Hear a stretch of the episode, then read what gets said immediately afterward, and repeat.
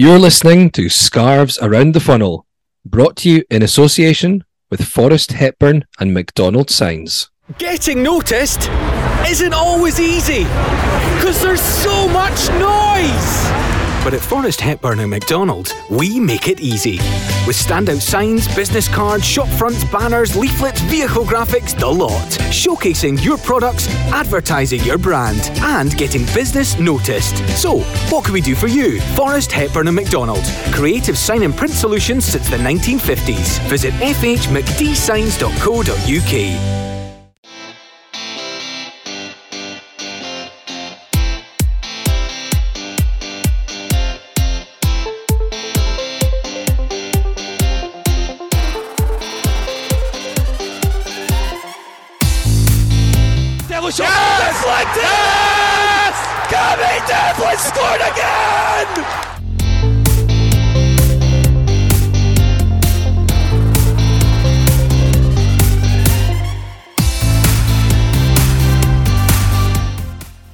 Hello and welcome to Scarves Around the Funnel, the podcast dedicated to Heart of Midlothian Football Club.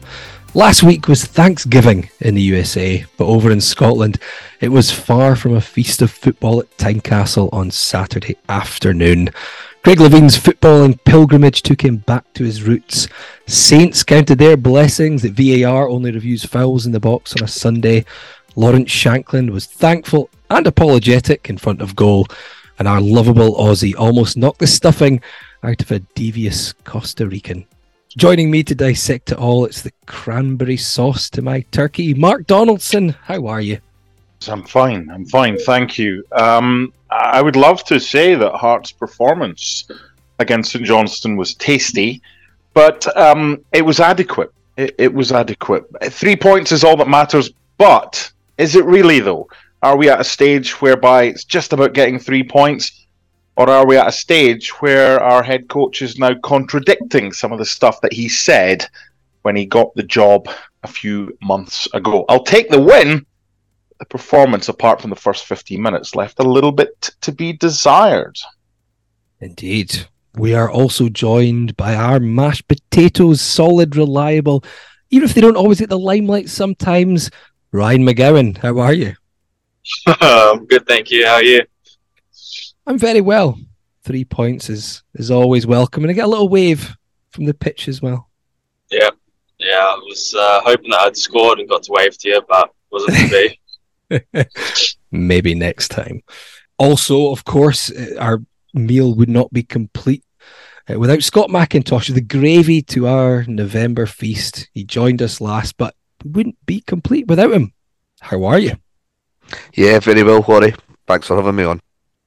No, nothing, nothing to come back with this week. No, yeah, you've got me thinking of food. I can't actually switch on just You're now. hungry so- now.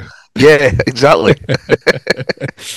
I am Laurie Dunsire, delighted to be joined uh, by my favourite trio for this week's Scarves Around the Funnel. Did they still make trios? The biscuits. They were good. Uh, I don't think so. It was at the advert. It was like trio, Trio, trio. trio. I want a trio and I want one now. Mhm. No, I don't think so. Not one, not two. No, they don't. Oh, there was another verse, was there? Well, it was a continuation of the it? I- song. I mean, the advert was more than 10 seconds long. I mean, I, I don't know. I was a child. Ten seconds was quite a long for a chi- child's attention span. By that point, I was eating one. Um. Oh. Anyway, that's pretty quick for our standards to get off on a um, Tangent. confectionery tangent. this week, we will, of course, talk about Heart of Midlothian against St Johnstone, and we have uh, one of the players from the game with us, Ryan. We'll get his take on things, maybe one incident in particular. Um, it- before before we get to that, I thought it worth mentioning the Scottish Cup draw because it's almost getting repetitive, isn't it, Mark? Another Scottish Cup draw and another Edinburgh Derby. Yeah, the Spartans. Sounds These glorious, doesn't it? It, it? it sounds like it's something from the. It should be played in a coliseum many hundreds of years ago. let's let's cut to the chase, right? Let's not beat around the bush. Will that be the first appearance for Hearts since he broke his leg for Craig Gordon. And the reason I bring that up right away is that you're not going to change a goalkeeper after a clean sheet, Zander Clark.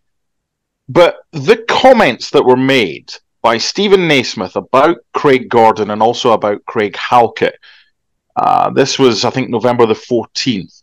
I understand taking no chances with Craig Halkett because he has been injured a couple of times, come back and then got injured again.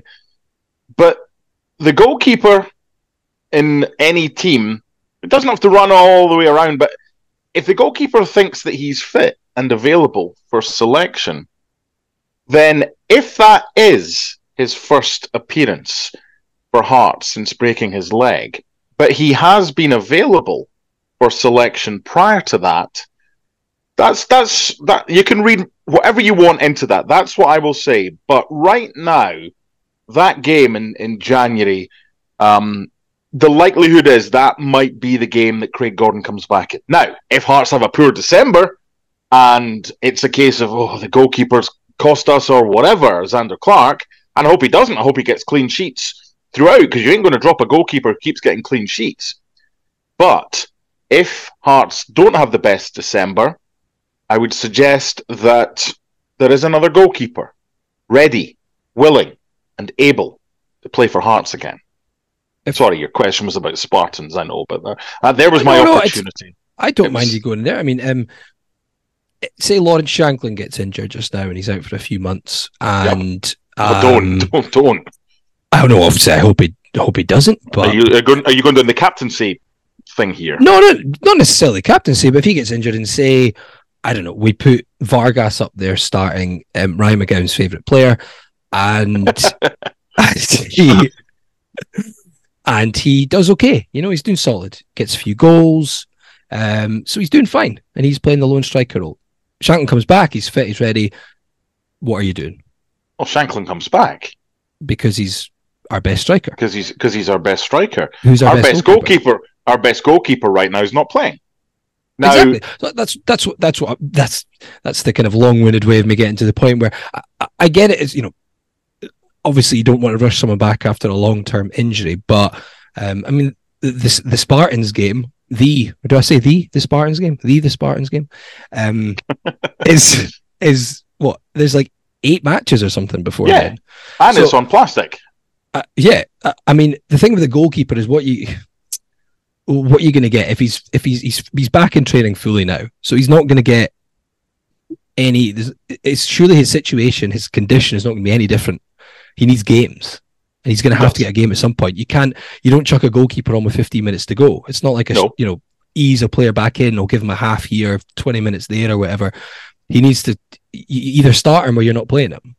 So I, I, I think there's I can see arguments both ways just now because Zander Clark, you know, has been fine, but I don't think I would say on the whole he's he's still got some question marks over certain things. So if we get beat by Kilmarnock next game and he has a poor game, which he did um, not too long ago at Rugby Park, then I think questions will start to be asked. And then if we play Rangers and he makes a, an error in that game, then I, th- I think it's like anything. I mean, I don't think you can just keep him in for the sake of it because you've got the best keeper um, in the country waiting in the wings. So I'd even you know take away captaincy, whatever out about it. Craig Gordon is our best goalkeeper. So if he's back in and he's back training, I think he has to be given the opportunity when it comes up. I don't know how you feel about it, Scott. It's a bit of a difficult one. I, I suppose if you're going to bring him back for a, a cup game and a match where you know we're hopefully, you would imagine or assume that we're don't, not going to be under the that. cosh. The ghost then, of Brora. Yeah, well, you, you, would think that that might be a an ideal game to give him, but because it's the the pitch there is at the Spartans, then you do have to question whether that's conducive to bringing either him or Craig Halkett back into the fold. Uh, I, it, it depends ultimately what Craig Gordon we're, we're, we're going to get, doesn't it? I mean, you know, he's he's he's been Superman on two or three occasions already in his career in terms of coming back from you know long term injuries and coming back to some really good form.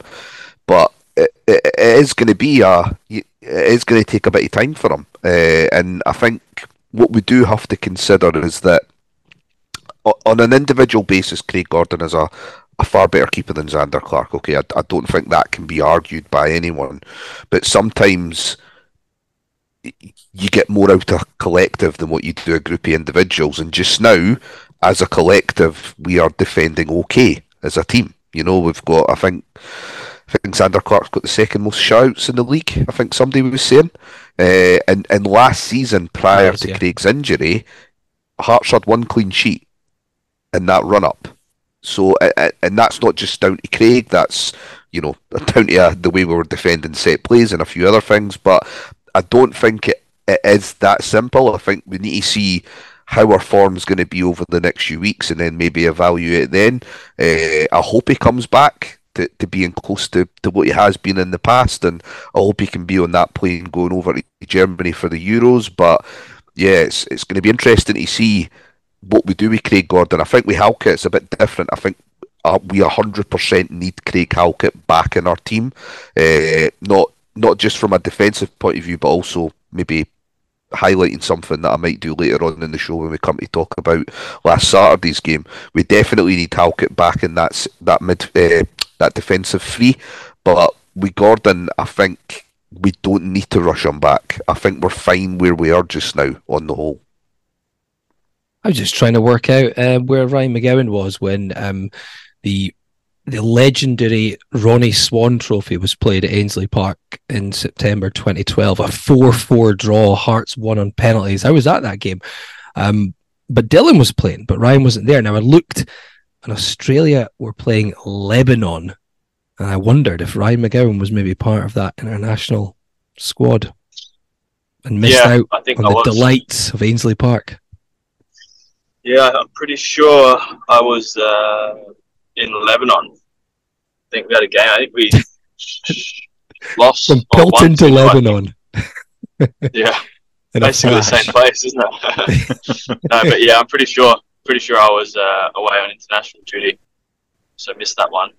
But do you not think, like, like Ryan, from your point of view, uh, uh, from a playing point of view, now as a fan, I would like this to be played at Ainslie Park. I think Spartans, these Spartans, will want it to be at Ainslie Park as well, and not at Easter Road, which I've seen some people suggesting. Um, would you not quite like to go to the, the game on a, a wee ground like that, a different place? If we take maybe the playing surface out of it, I know your legs are a bit older and it's a plastic pitch. Yeah, I think so. I think the players would prefer to play there.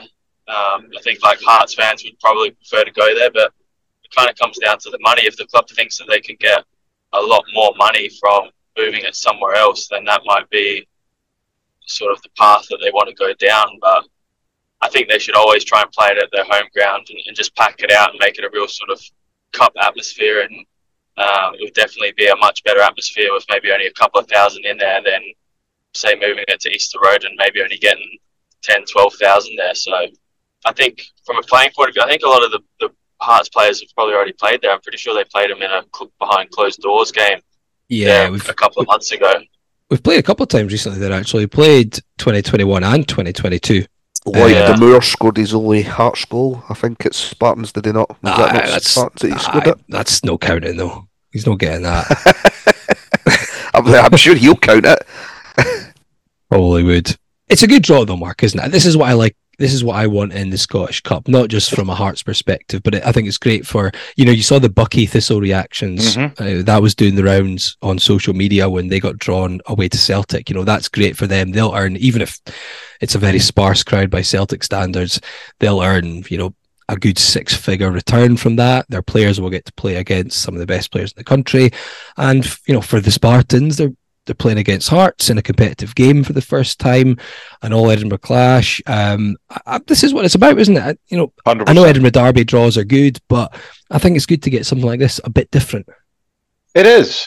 It is because for a, for a while it was um, it was the same teams that we play every other week. It was it was Premiership teams that we were being drawn against. So so to have something like this, just the build up. I always love the build up um, to these kind of weeks as a journalist or a broadcaster, looking for stories from the opposition, yeah. like the day job, the postman or whatever.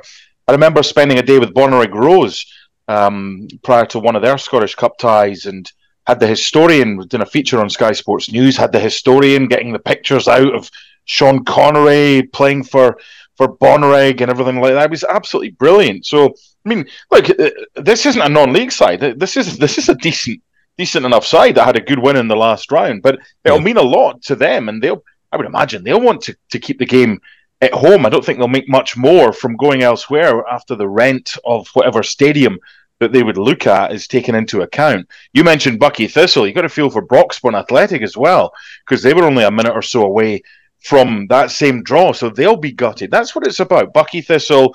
Um, obviously, we when Brora Rangers came out of the hat prior to Hearts being drawn at uh, against the Spartans. Oh, shit. Do we want the, Do we want them? Eh, look, oh, you just want something a little bit different. When you're in a league where you play the same team four times, it's boring because it's not like down south where it's home and away against that opponent and then happy days. I did Mansfield Wrexham recently in the FA Cup. They play each other in the league and they're like, oh, it's not the draw that we wanted. They wanted something a little bit different. That's what we've got, and I'm looking forward to. Should be a good one. Obviously, the details of where it's played, etc., and when will be released in due course. Um, my main concern is the fact that I think it's a very good chance that it'll be a BBC pick, and if it's a BBC pick, I can already envisage that they won't be able to have me at the ground, and Hearts will be playing in Pilton, and I'll be in a studio in Glasgow. But hey ho, hmm. we'll we'll wait and see if that happens. But let's crack on with the rest of the podcast. You're listening to Scarves Around the Funnel, sponsored by Forrest Hepburn and McDonald Signs, who have been offering creative sign and print solutions since the 1950s. Heart of Midlothian against St Johnstone, 25th of November, the return of Levein to Tynecastle, fourth against 10th, but two sides in decent league form. Saints unbeaten in three Hearts with two league wins in a row and looking to win a third league win uh, league game in a row for the first time since January 2022. So the best part of two years since they had achieved that. Looking at the team, not much surprise that it was very few changes from the team that won against Motherwell before the international break. Just the one alteration, and that was Calem Nieuwenhof dropping out, and in came Jorge Grant and a similar shape for Hearts. Clark and goals, Kingsley, Kent and Rowles keeping their back three spots. Forrest right side, Cochrane left, Baningime, Grant, Lowry in the centre, with Lowry given a bit more license to move forward into the number 10 role, and Lawrence Shankland, the captain, alongside Liam Boyce in attack. Hearts up against a similar shape in St Johnstone, who are missing Nicky Clark. Also, James Brown was out at right wing back. So Dara Costelloe came in in that position. We will get Ryan's thoughts um, from Mr. St Johnstone perspective shortly, but first up, Mark, in terms of how Hearts set up and how they started the game, it was actually a really positive mm-hmm. opening. Mm-hmm. And, you know, first 15, 20 minutes, Hearts played very well, good tempo. They were cutting Saints apart. And Alex Cochrane could have scored one of the goals of the season in less than four minutes. Uh, yeah, I like the lineup. Uh, just the, the, that change that you mentioned, Grant coming in. Um, Hoff liked the setup. Thought there was attacking um, possibilities there. And yeah, it was it was a good quick start, but we didn't get the goal that I'm not saying our play deserved, but we would have liked. Then it started to slow down a bit, but the first 15 I thought was really good yeah, it was positive in the way Hearts were moving the ball around, getting players forward, you know, especially you know, Cochrane down that left hand side. Forrest was getting into some decent positions early on anyway. Uh, what did you make of it at the start of this game, Scott, and how we set up and, and sort of got at St Johnstone and the tempo we played? It was a bit more like what we were hoping from this season under Steven Naismith, wasn't it? Yeah, I, I, think to be fair to St Johnstone, I think St Johnstone made a, a bit of a concerted effort to press a little bit more than that opening 15. But the consequence of that and us being, you know, so much in the ascendancy and having the bulk of the chances, for that sort of point on, for that 15 minute mark onwards, I felt that St Johnstone sort of almost retreated and just allowed Frankie Kent to have the, the bulk of the ball for what seemed to be the rest of the game, Yeah. or at least for the next sort of half an hour. Uh, so yeah, it, it was a decent opening fifteen, and I, I don't think I don't think we learned anything new about this Hearts team from Saturday from those opening fifteen minutes. I think you've seen from the home games against Rosenborg and Hibs, if we play against a team that come out a little bit and, and maybe don't adopt that low block, then I think we can create chances. But as we'll probably touch on for the rest of the match, as soon as a team decides to maybe retreat a bit more, decide to maybe not press until we've maybe got the ball in their half, that's when the the, the same sort of concerns uh, start to sort of uh, rear their head again. So yeah, decent opening fifteen, uh, but but yeah, unfortunately we just couldn't quite keep that tempo up after that. before um, we kind of get to the sort of St Johnstone angle and how the, the game progressed, Mark, we will have to talk about an incident at the 18th minute. Mhm. Uh, Alex Lowry plays the ball in from the left. It breaks to Alan Forrest, who just touches it away from Luke Robinson, the St Johnstone defender, who puts his boot in, seems to catch Alan Forrest, who goes down. Uh, you know, you hear the reaction from the crowd and the Hearts players everyone turns to John Beaton, who's match referee, who's completely unmoved. Kind of in commentary, we're like, right, well, VAR is going to be onto that very shortly. It was Gavin Duncan who was on VAR, but we don't hear anything. I know there's a slight break in play here because Andy Considine goes down for Yep. St Johnstone. So obviously, you know, VAR would have looked at it, but no review for the referee, um, no further action taken. It was very surprised, I have to say, from first viewing, from second viewing, and you know, viewing since after the game. It's a penalty. End of. I, watching Hearts TV coverage at half time with Rob and, and Gary Wales, there was a discussion about, oh, it's the way he went down. That shouldn't have anything to do with it. If a pl- even if a player doesn't go down, this is there's this perception in football that it's, it's got to be the it's going to be the perfect way to, to go down to give yourself more of a chance. Uh, he, he went down. It's a foul. It, sh- it shouldn't matter how he goes down. It shouldn't even matter if he goes down. If that challenge is made and he stays on his feet, it's still a penalty. So I, I, I disagreed with, with the whole. Oh, it's it. He kind of it's the way he went down as if he was trying to con the referee. Bollocks to that. I mean, the way that Vargas went down later in the game was embarrassing. But that's that's a penalty, and when you when they start to add up, I mean, I don't want to go down the whole route of being paranoid about this, that, and the other thing, but when Boyce gets hit by a, a high boot at Motherwell and it's not given, and then when that happens on Saturday, you're starting to think, come on, now we got loads of penalties. I don't know how many we got last year, but we got we got plenty. We've not had one in the league, I don't think, yet this season, but it should have been given, according to well, I think so. I don't know what Ryan might think. Mm, uh, to be honest, I will sit on the fence here. I didn't see it at the time, Ah, But all then- right, Arsene Wenger. Wenger. but Jinx. Shankland was like, "Yeah, he's hundred percent caught him. It's a penalty," and he's pretty like, he's a pretty good guy on the pitch. So he would. I was just like, "Oh, well, here we go. They're going to give it a penalty," and then um, John Beaton was just like, "No, "They've checked it, check complete." When he was treating, well, when Andy Considine was getting treatment, so I was like, "Oh, maybe, maybe it's just like he's not caught him." But having seen it afterwards, he's definitely Robinson's definitely he's kind of like caught his foot has the top of his foot, hasn't he? Yep. So So you're saying it's a penalty? uh, yeah, well, I've definitely seen him given this year, and I think this is the problem with VAR is that you've seen loads of them given, and you've probably seen less not given, Yeah. and I think that's what it what it comes down to is that what is like Hearts fans have, have the, every right to ask what is the point in VAR when that is not given, or even the referee given an opportunity to have a look at it. Yeah, I think the big thing, and I don't, you know, I- for anyone who's ever listened to us on this podcast or ever heard me on commentary, I've certainly never like to be biased at all in any decisions, and I certainly don't like buying into conspiracy theories. However, one thing that I think Steven Naismith said recently Barry Robson's kind of alluded to after the game on Sunday as well.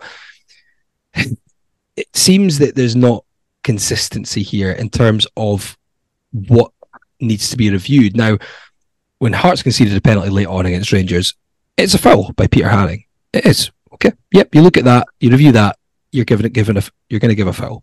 And the same can be said for Aberdeen's penalty that they conceded against Rangers, which is pretty much identical in terms of the foul, the time of the game. My concern, and I said this on the podcast after the Rangers game, I'll accept that as a foul and a penalty, but my concern is in every game between all teams, are they going to be sending referees to the monitor to review shirt pulls in the box in the 90th minute? And I'm not convinced they are.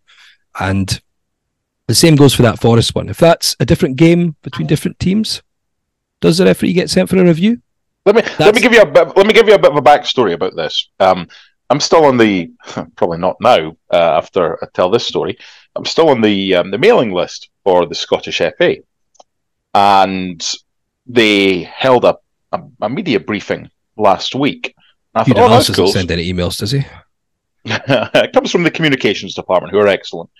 And it basically said, uh, We're inviting you to uh, Hampden Park to speak to Crawford Allan. That was what subsequently led to um, the story released by the Press Association saying that the SFA's uh, refereeing department has said that there's only been three, I think it was, three decisions that were wrong out of all the, the VAR interventions, which was like, and, and, and, and, which one game were those three decisions? That's, honest, that's honest to goodness, right? So basically, long story short, here that that was the line that came out of it, but it was only the press association that put it out, and everyone else picked it up from there. The pre- the press briefing, the broadcast briefing, the media briefing was it it was it wasn't for broadcast or publication. It was um, it was on the QT. It was it was just like right, we're inviting you here, but we don't want you to report anything. It, it, it made no sense whatsoever. Come along, speak to Crawford, but it's off the record. And I'm like, what? what? So obviously the the the one press association would, would get the line, they put it out, everyone picks it up from there. But if you're having something like that, why the cloak of secrecy here? I mean, Howard Webb, who was over here with Major League Soccer, went to uh, now in, in England, and they've even got the TV thing that they do, and the, they release the audio, and they put their hand up immediately when a mistake's made. Look at that chaotic decision at Spurs Liverpool with Luis Diaz and the on, and the offside. It's like you get Des Roach on, on here, and he's he's always having a go, quite rightly so, at this kind of this cloak and dagger nature. If you fuck up, put your hand up and say you have. Don't try and defend it. Don't try and say there's just been three mistakes made this season because we could point to three as Heart supporters that have happened in the last three weeks.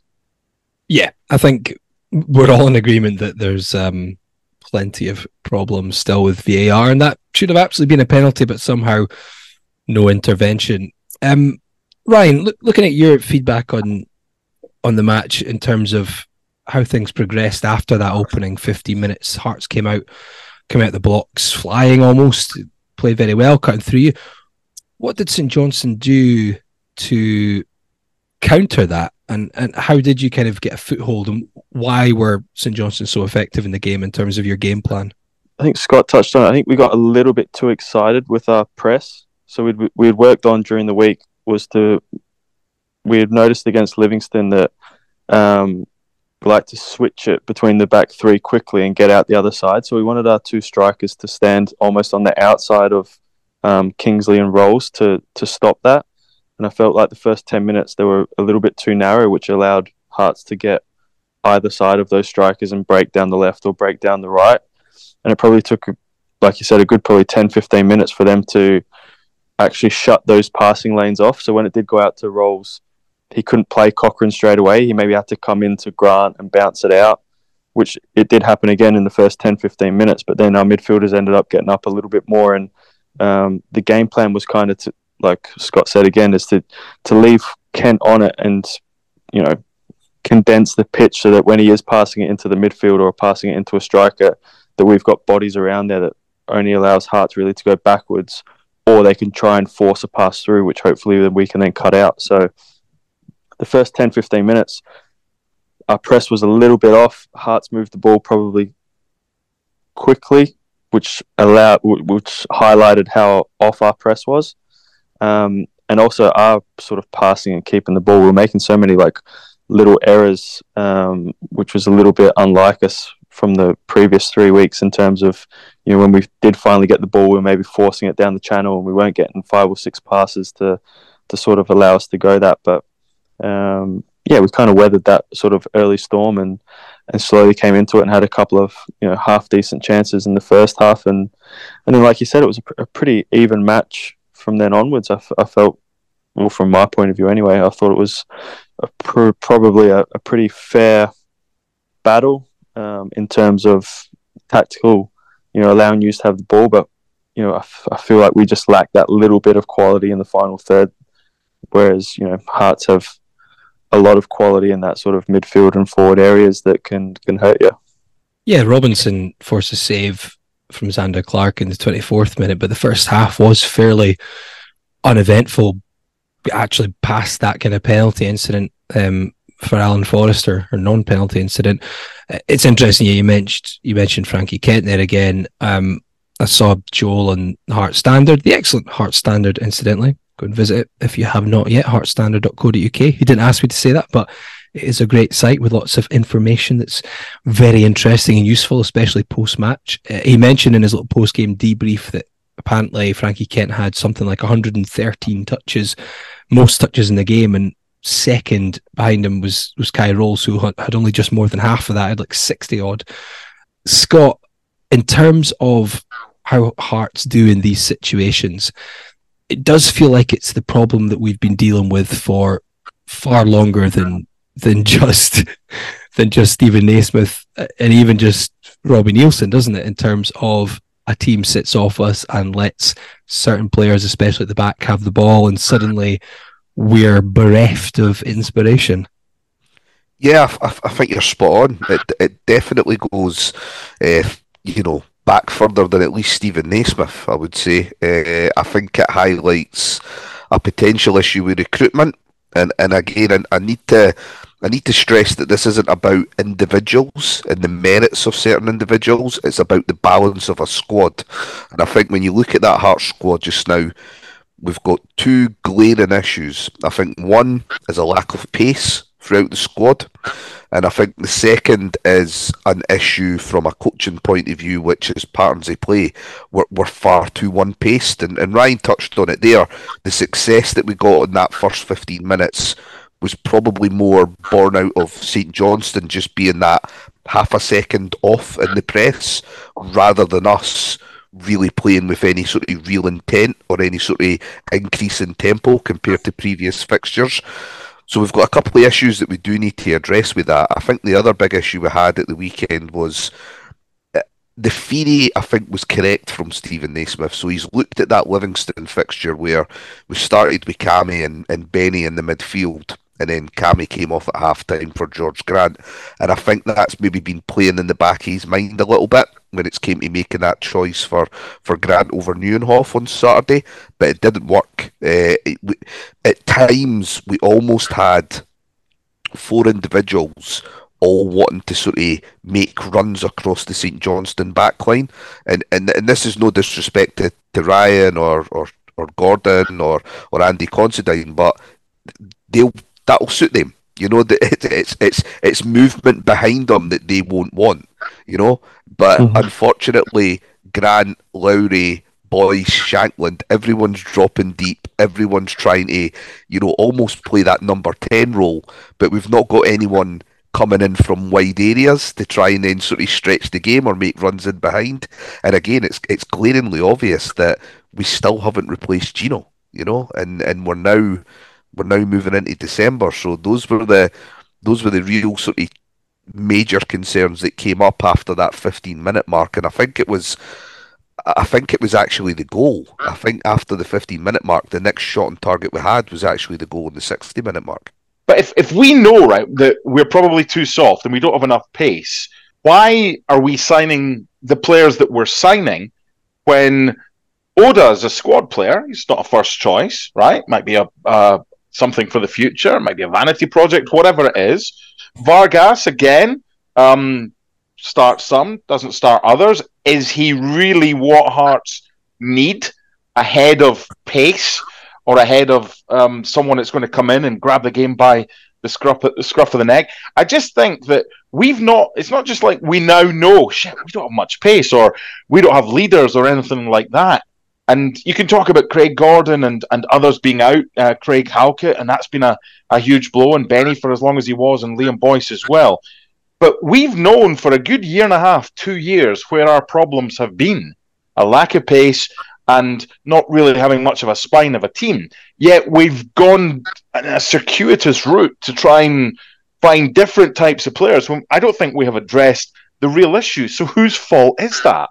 But would this potentially come back to the fact that Kyosuke Tagawa has obviously had some injury problems and has maybe not settled or fitted into the team as hoped at this point? Because obviously he's 24. He's a, a signing who was playing top league football in Portugal. The last what is he? Is he a striker? Is he a forward? Because his goals from previous. I mean, that look, Lawrence Shankland didn't do great in Belgium, but he's still a really good goal scorer, right? Yeah, so but I, that and, and signed I'm just him. wondering. Ta- Tagawa's if... never come with a, a kind of oh he's going to get you twenty goals. What is he? And it, it, does he have the pace that oh, we were hoping that will replace Gino? No one knows. I, yeah, At this point, I we think... don't. I'm just suggesting is that maybe was he the one that we were looking to maybe try and use in that position? Because I mean, Josh Ginnelly didn't. Yeah hadn't scored many goals, not no, regularly, before he, he came to Hearts. He didn't even he didn't score many goals even for Hearts until that last sort of six months. He was outstanding, but he was kind of in and out, wasn't he? He was up and down before he kind of got moved into that position. So I'm just I'm just wondering. I, I'm not suggesting that Kyosuke Tagawa is the answer or um, will be a great player for Hearts. I just wonder if that's that was the person who they were looking to maybe fill that void. Because yeah. Like, yeah, I agree with you. Vargas was maybe looking a little bit further ahead. Yeah, I think again looking at as as the recruitment as a whole rather than on the individuals. I think one of the bigger issues is that Steven Naismith looked like he favoured a four in that in that sort of uh, internship sort of period at the end of last season. So I would imagine that when they were scouting potential players, it was probably to potentially suit a, a, a sort of four two three one or a, or a four three three. Now, through a mixture of injury and possibly certain players losing a bit of form, we've we've kind of changed our system. We've we seem quite content with playing with a back three now. I don't know if that'll change when when certain players come back or not, but given the players that are coming back, I can't see I can't see Craig Halkett and Natty Atkinson coming back and us changing to a four. If anything, I think Halkett will come in centrally, Kent will go right of the free, and then Atkinson will take Forrest's place. So I think one of the issues is we look as if we've possibly recruited with one formation in mind, but now we find ourselves wanting to play with a a back three and, and be almost quite narrow in that final third because we're trying to make something happen now between sort of Boyce Shankland and Lowry. So eh, you know where where the Tagawa and, and Vargas and Oda fit into that that new way of thinking? Are they just viewed as impact players to bring on the be- bring off the bench when games are a little bit more stretched? I don't know, but that's something they're going to have to look at for January because just now, you know, apart from Frankie Kent, a lot of the players that we signed during the last window haven't really had much of a chance to impress.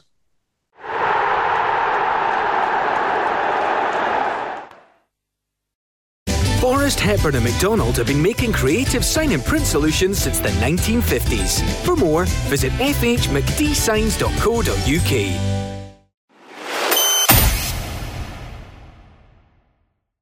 Lowry, left hand side, feeds Cochrane. First time ball, looks for Boyce, left foot shot deflected in! The cut back from the left, Liam Boyce with a shot, it took a deflection on its way through and into the back of the net. There's some claims from St Johnstone, don't know for a flag possibly, which will be checked, but right now, Hearts celebrate Liam Boyce looks to have got second of the season. Hearts 1, St Johnstone nil, as far as we know just now, but St Johnstone certainly with some big claims there. Looking back at the game itself, second half, St Johnstone actually started second half quite well, I thought. And as Ryan said, the game was pretty even, but there was a decisive moment for Hearts just after the hour mark, working the ball from right to left. Alex Cochrane, the man who was cutting it back to Liam Boyce, who stroked it towards goal, clearly took a deflection on its way through, but looked like Liam Boyce had got just his second of the season. Obviously, big celebrations for Hearts, quite a few claims for offside in the St Johnstone ranks, but it would be confirmed as Lawrence Shankland's goal. And is it one of those, Mark? It, it, it just it doesn't matter how it goes in; they all count. Having suggested that Hearts win 1 0 in last week's prediction and that um, McGowan would score the own goal, the tongue was firmly in the cheek. And it was mentioned before we moved on to Scott's for his prediction that it would be Shankland and 1 0. So I don't know when the last correct prediction, I know we've all come pretty close, but finally we have a correct prediction. And I don't think I don't know if it goes in. Gowser, I'm not sure what your position was when the Hearts goal was scored. No, it was Does it nowhere, go- was I? Obviously. nowhere to Does be it seen. do- does it go in without Shankland's touch? I think it's gone right at the yeah. I think it's gone right at the keeper. Well, that's what he Mm-hmm. said afterwards. Um, you don't really get an angle, but I thought that was probably the first time that Cochrane was super high um, Right. in the second half. You know, and when you were touching on it, how how Hearts were wanting to play, and the I felt like they're what we kind of had good control on for most part of the game was forcing them them into the middle areas, and they couldn't get the sort of Forrest and Kingsley higher up the pitch to be able to do those crosses. And probably the first time that they did it in the second half was when they found, I think we lost the ball up and didn't counter on us as such, but kind of broke from that. And we didn't get back into position quick enough to stop that pass out to Cochrane, which allowed him to sort of cross in a dangerous area. You know, we kind of call it dangerous area probably if you go maybe 20 to 25 yards out and down the pitch, that's sort of dangerous areas to be conceding crosses from. And so that was probably the first time since the opening 10 minutes that they had a sort of dangerous cross that came in. And, and when you have that and you have so many bodies in the box, then, you know, that can kind of create good chaos, which is what, you know, us at St. Johnstone or what a lot of teams want to do is you want to create chaos in the op- opposition box and keep them in there because people lose players, anything can happen. You know, if you have a shot, ricochets off them and goes in. So, um, from our point defensively, we were disappointed to concede that goal, but at the same time, you know, that's what Hearts want to do if they want to break down that low block is move it across the pitch quickly, play it in so they can get a cross in first time and not have a sort of set defense that's waiting for crosses or waiting for, for those balls out wide. And um, yeah, Hearts probably didn't do that quick enough um, throughout the game, but then also I felt like defensively we were we were pretty on it for, for m- the majority of the game.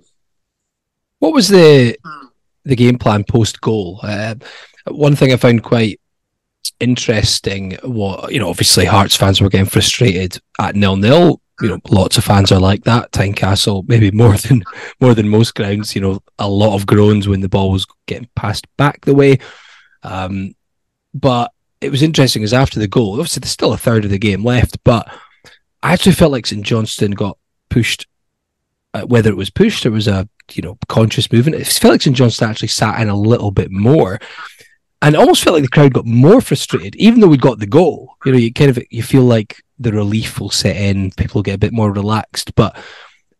Tynecastle just seemed to get more aggravated because St Johnstone were still frustrating us. It was still kind of the ball going to Kent, not being able to do much with it. Was it a kind of effort just to, to kind of still stick in and think, right, let's just frustrate them, keep the fans getting nervy, keep the players, you know, wondering what's going to happen, and then last 10, 15, we'll we'll try and kind of turn the screw a little bit and change the dynamic of the game at that point. Yeah, I, I think you know, sort of that was never really spoken about. What would happen if we, we conceded or you know we went one one down or anything like that. But you know, realistically, you just want to try and stay in the game for as long as possible. So you know, just after we conceded, it's it's probably from our point of view, it's a case of let's not concede another one straight away and before you know it, you're maybe 2 0 down with like that 30, 25 minutes to go, and it, the game's almost gone by that stage. Whereas if you can keep it sort of 1 0, and like you said, the, the crowds are still nervy at 1 0 because it doesn't matter when you score, you then get the, you know, if we were to score in the 85th minute, probably the majority of the fans would be thinking, oh, we could lose this one instead of being like, well, we'll go up the other end and score. So uh, I just feel like we're just lacking that little bit in the final third where we can hurt teams and get ourselves up the pitch and, you know, create our own pressure. And, you know, we didn't, probably first half when we had those couple of chances, that was probably the only times that we kind of pinned Hearts in their opposition box or your box and sort of put you under pressure for you know maybe a what ten minute spell maybe, um, and then second half we just we just didn't do that. We kind of threatened without really threatening. We got into some half chance areas, and it was either you know poor crossing or the ball was cut out, and um, you know that's something that we're going to have to work on if we wanted to score goals, especially away from home. We've we've yet to score a goal away from home, so it could be a little bit of a confidence factor from our side, but um, yeah, overall we're disappointed because we obviously wanted to just get some type of result, but you know at the same time, um, you know from our perspective at St Johnstone, Hearts are still a very very good team with very good players that can hurt you, and um, you know for us to be in the game and probably come away thinking, well, we could have maybe nicked something there is is a small positive that we'll have to take on to Sunday against Celtic at home. Probably one other incident we'll just have to touch on in this game, Mark. Just this yeah, absolute shocking instant later on. Ryan McGowan scythes down viciously, scythes down Vargas in the box. Mm. No action taken. It was just a, a shocking tackle, wasn't it? Dreadful. What are you thinking about Gowser? I mean, you could have broken his leg. I was saying don't give a penalty away to Nieuwenhof because he kept sneaking in the box and then finally got my big legs around it. And then luckily I just seen him out the corner of my eye and I was like, oh, here we go. But um, at first, my very, very initial thing was, oh my God, he's given it. Beaton's given it because he because he kind of like looks and stops, and I was like, oh my God, he's going to give this. But um, probably from Beat, I think that there's a camera view of it. It's like perfect angle to see that it was a, a massive dive. But Beaton's kind of like facing me, so he would have been a little bit more. Or I'm not sure if he's uh, what's happened there, but yeah, you know, it's it's part of the game, isn't it? Really, these days is to to try and get it. Um, I'd have been. You're You're being- not going to get it. You're, you're, you're You're, being going to get it now diplomatic. You're being diplomatic there. You I don't. are. It's I a, really it's a don't like- shocker. I don't like that. I really don't like that. Whether it's a Hearts player or someone else, you know, there's. I don't It even like wasn't the as whole. bad as um, what's his face? Your dive. for Rangers. Oh, can't Cantwell's. Cantwell. Yeah. Cantwell's Jesus. I don't like it. I Superman s th- there was a game. There was a game I actually said in commentary, and I didn't like it. And and, it, and Jamie Walker actually got the decision, but he dived, and I, d- I, It's I don't Celtic like game. seeing that. Aye. There's, uh, you know, you there's. I don't even like the, you know, exaggerating things sometimes, or you know, initiating contact. That's in. I'm still not entirely comfortable with that at times, but I know that's now part of the game. But the the Vargas one was just, uh, you know, it was no, it was it was nowhere near get initiating in contact. It was miles past. So um, I don't like that one. Albeit, I did enjoy the um the still images we got of uh an angry Ryan McGowan. Wow. Very angry. Yeah, I was I was knackered. It was, it was in the first half. I might have been a bit more angrier, but I was trying to catch my breath because I just chased Nui for 40 yards, trying to tackle him, thinking he's just going to turn back out. It's the first time he's run forward with the ball all game, and he had to do it when he was up against me. But Was there um, any sledging? Um, I, Cammy came on too late. To he's the one that normally likes it. A little bit of sledging, um, and then obviously Rowles is too. He's too far away, and he just he was just passing it back to Zander the whole time, so I couldn't get anywhere near him. You got the Wheatfield stand aggravated again. Yeah, Yeah, that was a good good one. yard stealing. hmm That was a good one, and I got um, up in section N.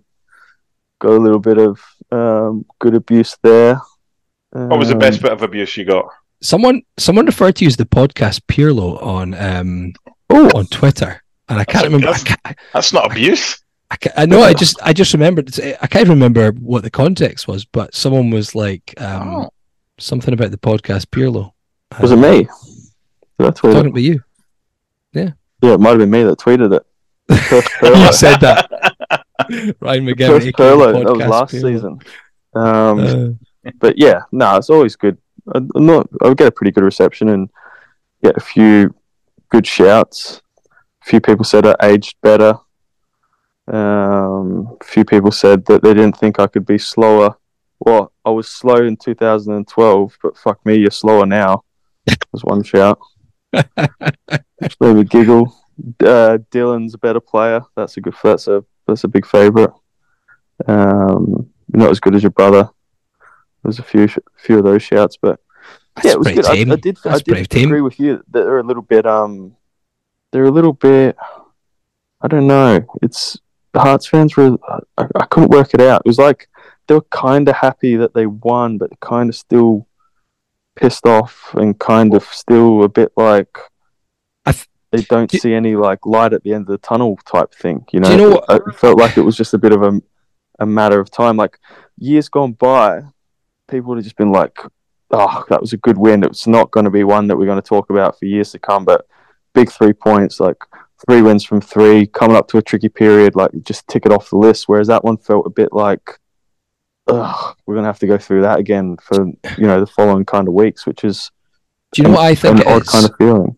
I think it's partly because so last season, I think people think back to the fact that we had this run under Robbie Neilson where we were getting results, but everyone could see we weren't really actually playing that great. You know, we were getting a bit of luck, um, Mm. or we were kind Yeah, of you know, we were just getting narrow wins, weren't performing that well. And I was very much glass half full kind of thing that look, this is great. We're not playing that great, but we're getting results. So when things start to click, it'll get even better because we'll actually be playing well. But what actually happened was it was warning signs of what was to come. That was actually when the luck runs out, or teams start taking their chances, or we start missing chances, the results are going to be poor. And we went on a terrible run, and it all fell apart. And I think for me, I I- think that's why that's still fresh in everyone's mind that actually there was warning signs that things weren't working, and it was kind of you know we were it was some false positives, and I think people are maybe still feeling that just now. I hope it goes the other way this time. That this is actually that we're grinding out some results, but things will really click. But I don't know what you think, Scott. I that's what I feel is maybe in the back of people's mind that it was only last season that we had this similar sort of thing. We were told that you know Yeah, it'll be fine, but it wasn't. We actually maybe should have read those warning signs even when we were getting results. yeah. I think there's maybe a danger of everything becoming a bit of a, a self fulfilling prophecy. Like, and, and look, we're all guilty of doing it, so I'm not, I'm not, uh, I'm not tossing out the blame to any particular section of the Hearts support or online or anything like that. I think we've all indulged in it over the last few weeks. But the the narrative around Naismith, I think just about every week we've probably classed every game as a must-win game. I think that when we're getting results just now, we're naturally thinking about the performance because of certain certain statements, bullish statements that were made by certain individuals towards the tail end of last season. And I think Ryan's spot on there. I think there is a feeling just now of we're kind of all just talking about, talking about, and talking about it, and before too long, it's going to happen, and he'll be let go. And and I think we're. Uh, I'm not saying that we can control much as fans because we can't. But what I would say to Hearts fans is our next runny fixtures are all against top six teams in Aberdeen away.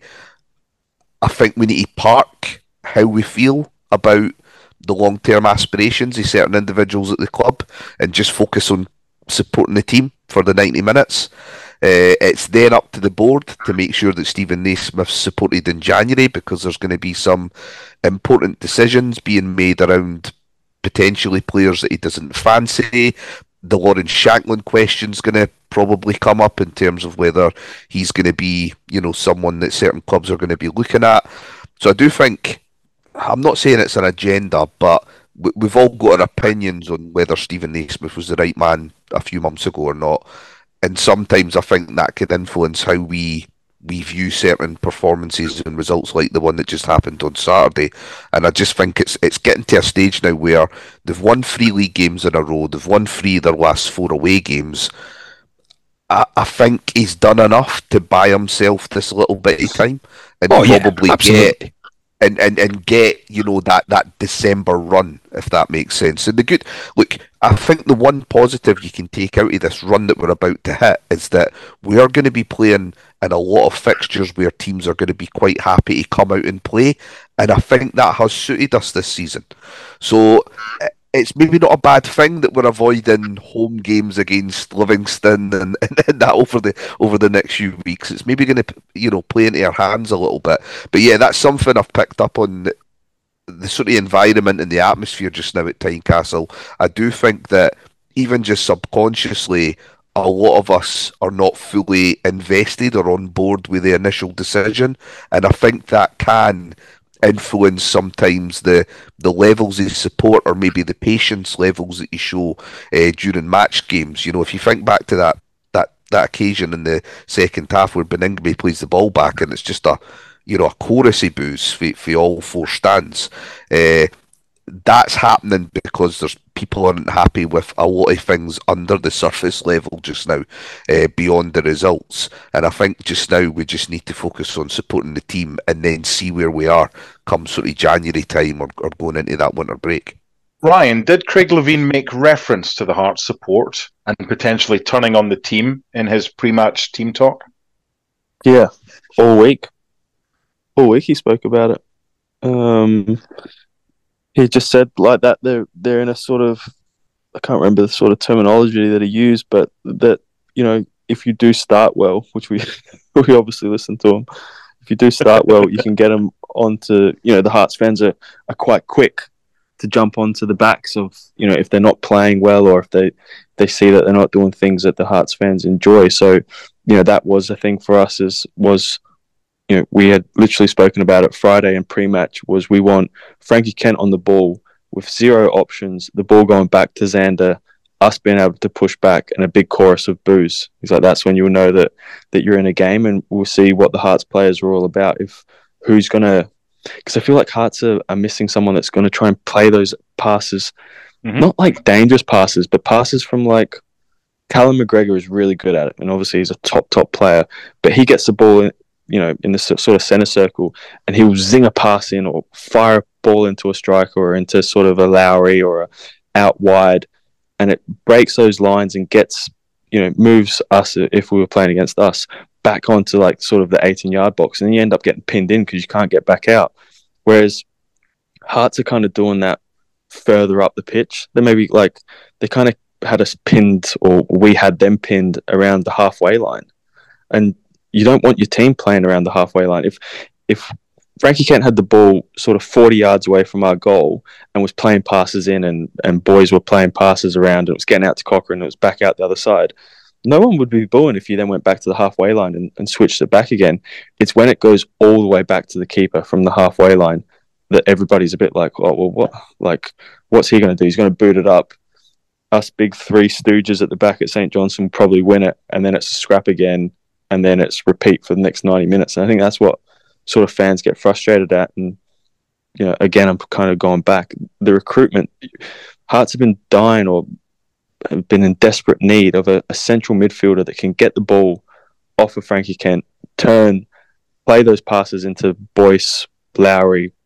You know, like you said, you've got about 10 players or 10 options that you have in the squad of players that are comfortable in getting the ball between the midfield and the defence, being able to turn and thread and balls through. And it's just, if, if they don't get the ball up there quick enough from that one or two passes, then teams can get back into their shape and it becomes a, a much tougher task to try and break that down. Whereas if you had someone that could do it, um, you know, right at the start, then it makes it much, much more easier for them.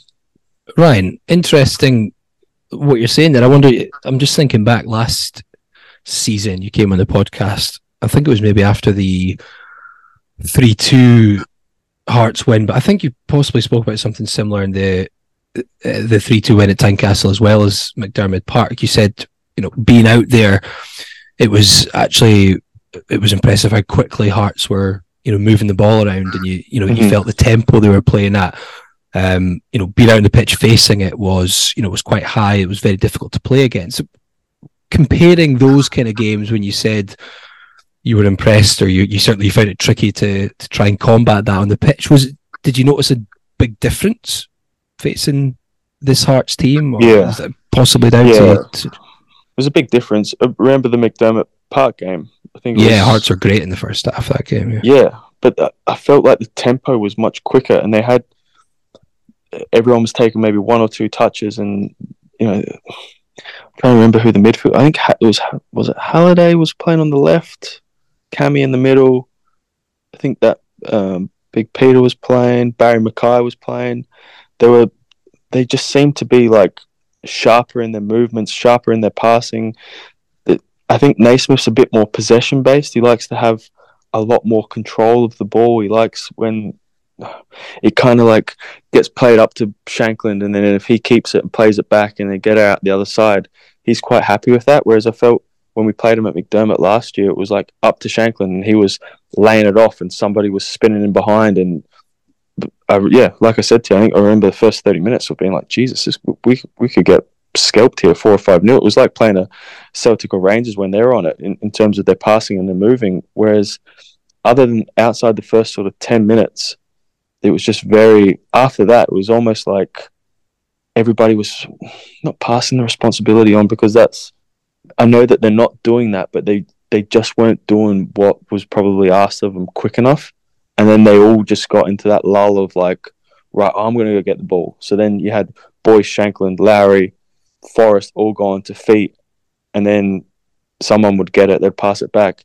And then next time they had the ball, they'll all run behind. There just just wasn't much cohesion be- between them all. And um, whereas, again, last season at McDiarmid Park, there seemed to be a lot more structure about it. And they, they all seemed to know exactly where they were moving at the same time. So, yeah, it's just different. We, we were probably a little bit more expansive at McDiarmid last season, which maybe allowed them to do that. Um, there's so many factors that come into it, but they're sort of having somebody that in there that can buzz the ball about kind of what Cammy does, and, and I obviously have a soft spot for him, but you know, as much as he's maybe not great on the ball, I, I feel like he does up the tempo of people around him, and then obviously Gino as well with the threat in behind. You know, that would if he was playing at the weekend, you can't be pressing as eagerly as we were when it went into the midfield, knowing that if someone dinks it over the top, Gino's through. So that's probably a, an issue that they've not um, rectified that we've touched on already. But you know, having somebody with that little bit of pace that can run in behind just maybe even lowers the back line five or ten yards, which you know creates those spaces for the midfielders that Hearts have.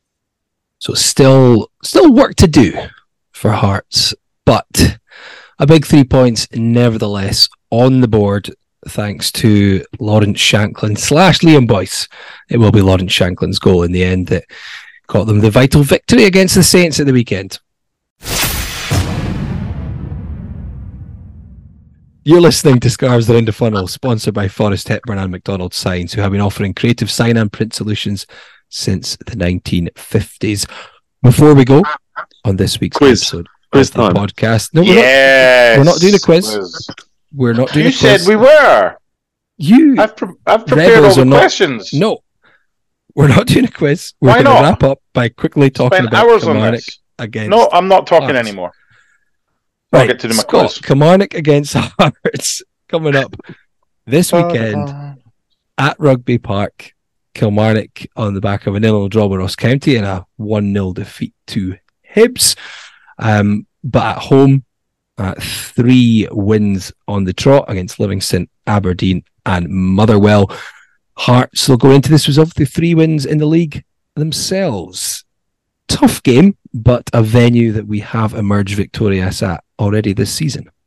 Yeah, uh, I, and I think it's fair to say you'd probably expect another tough match. I think Kilmarnock, a lot of Kilmarnock's strength comes from that core of the team.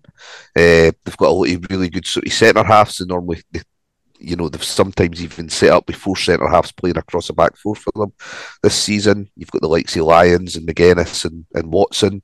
You have, you know, tons of energy in the centre of the park, and then you've got a good focal point in Vassell up top.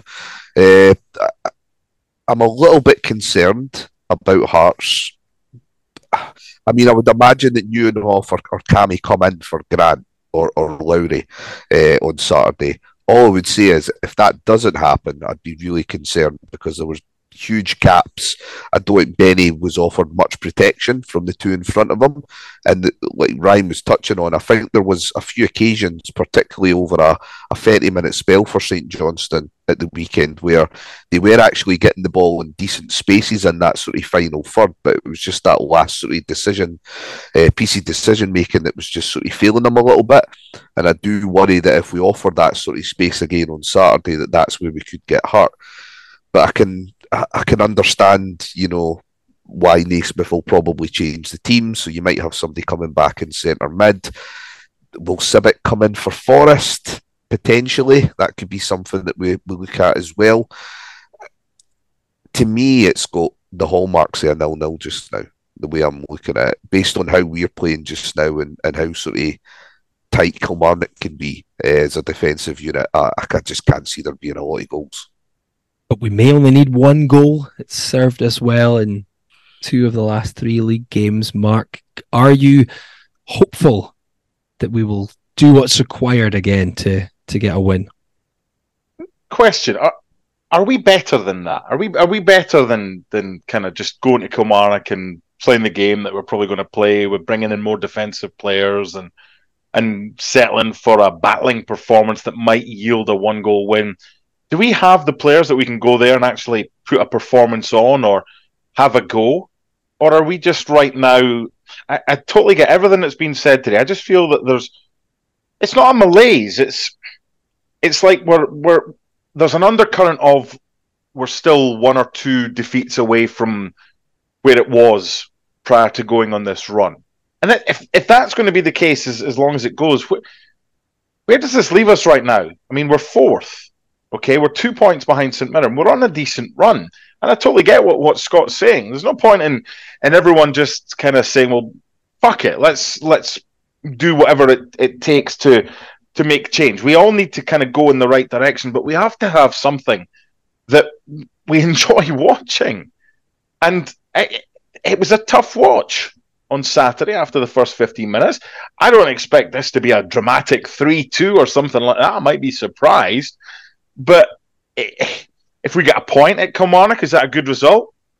I don't know if it is.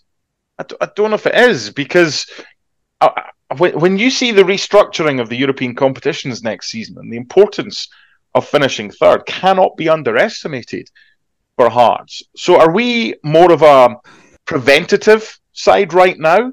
Let's go to Killie and make sure we don't lose. We're better than that, are we not? I think it'll be a really difficult game for Hearts. I think all of Killie's strengths are almost weaknesses for Hearts. I know that's weird saying it because they'd obviously beat them in the cup earlier on in the season, but you know they are a team that love being physical up front, which I think sometimes Hearts struggle with.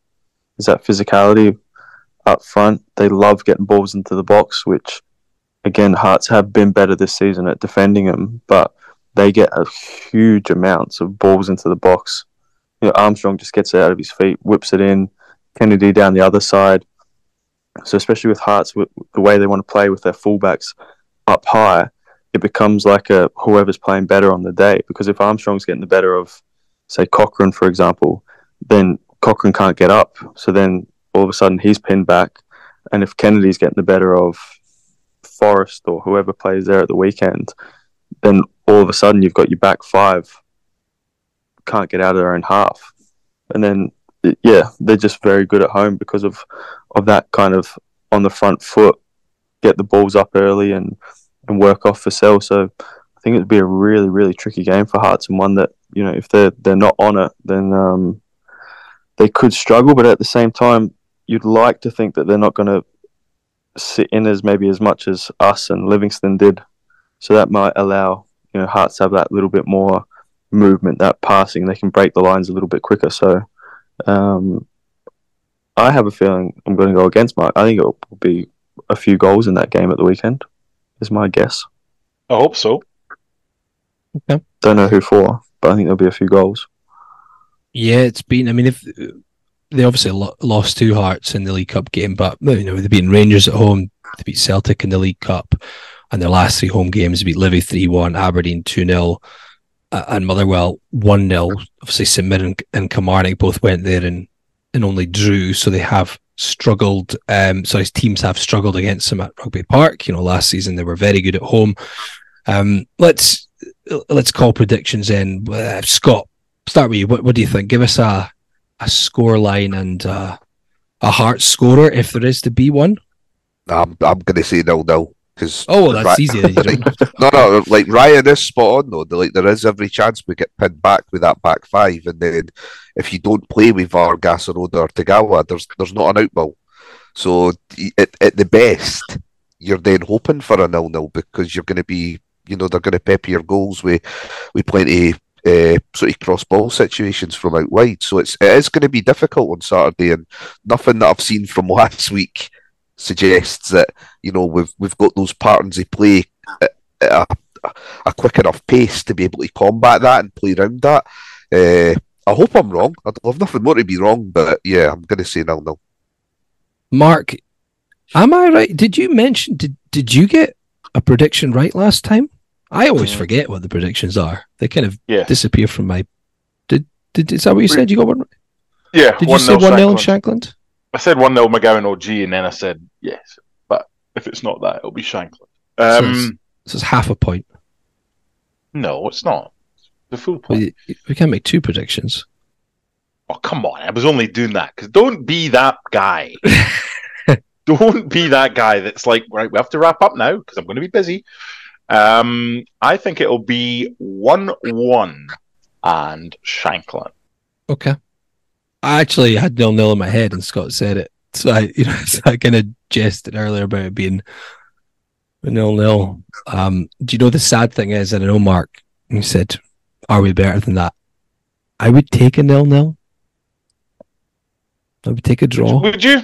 Would you? Yeah, just the way this league is. Uh, you know, I, mean, Kilmarnock are only three behind us, away from home. with, with the games Tough. coming up after Killie, I just I mean, we've I'm already just- lost to Rangers, right? Because why can Aberdeen produce you know this is this is constant this is performances against Rangers and we can't? this is the this is a silly thing. I'm going to predict that we won't beat Kilmarnock, but I can guarantee we'll come in next time, and I'm going to predict that we'll beat Rangers. Which we'll lose to. We know that's going to happen anyway. So I I I, I, I did. I'll probably be wrong on both counts, but I was going to say one 0 Killy and Vassell if I was being really negative, but then I know I'll get too much stick for that, so I'm just going to go with a nil nil. Ryan, here we go. What, what do you think? Having played against Um, both teams recently. I'm going to go 2 2. Esmond, Desmond. Oh, 12 draw. I think Watkins will score, okay. and I think he'll cause a lot of problems. I think Watkins, if they're both fit, I'm not sure if they're both fit, but if Watkins and Vassell play, I think they'll cause the back three of Hearts a lot of problems. And I think I'm going to go my new favourite Hearts player, Vargas. I think he'll score. I think he'll come on and score. your new favourite. He's From gonna, a penalty after he's brought down? Yeah. yeah, I think he will score. and takes off his takes off his top to reveal a T-shirt with that photo of you. Yeah. McGowan 17 on the back. Sorry. Uh, I'm going to be miserable because I don't want to have the same prediction as Scott. I'm going to say one 0 Vassell. I'm going to go with that one. Fuck it. Wow. You... Yeah, but it it worked. It worked. Did not work before. No, but that, Oh no, it didn't. I predicted defeat and we did lose, didn't we? don't Yeah. you dare do that. Well, You're honestly you. Do you know what they do? You know what they do to people like you, traitors? Unbelievable. I- Ugh, geez, this last half hour, honestly, Right. the We should have done a unbelievable quiz. quiz lineup. all right. No, we'll do a quiz next absolute time. We'll do a quiz next time. Um, oh, it- you've done so. You've done. In the meantime, if you want to get in touch and give me dogs abuse, you can do so. You're more than welcome to. You can email podcast at scarvesaroundthefunnel.co.uk. If you want to tweet, you can tweet at around the funnel, or you can tweet me directly if you want as well. Um, for being miserable, that's fine. Um, uh, it, it happens. Um, thank you to everyone for joining, especially Ryan, magnanimous in defeat. Um, hopefully, we will soon have Kenneth Vargas on for a podcast appearance. That would be that would be fun. Yeah, time to we- make up. Probably get him on before we do this bloody quiz. People listening have no idea that Mark's prepared a quiz, but it's not going to happen this time. It's going to happen next time. It's going to be great. Um, until then, thanks for tuning in. Trio, trio. I want a trio and I want one now. Great, we lost. Not one, not two, but three things in it. There's chocolate and biscuit and a toffee taste too. I'm getting too old for this stuff, man. Trio, incredibly trebly tasty.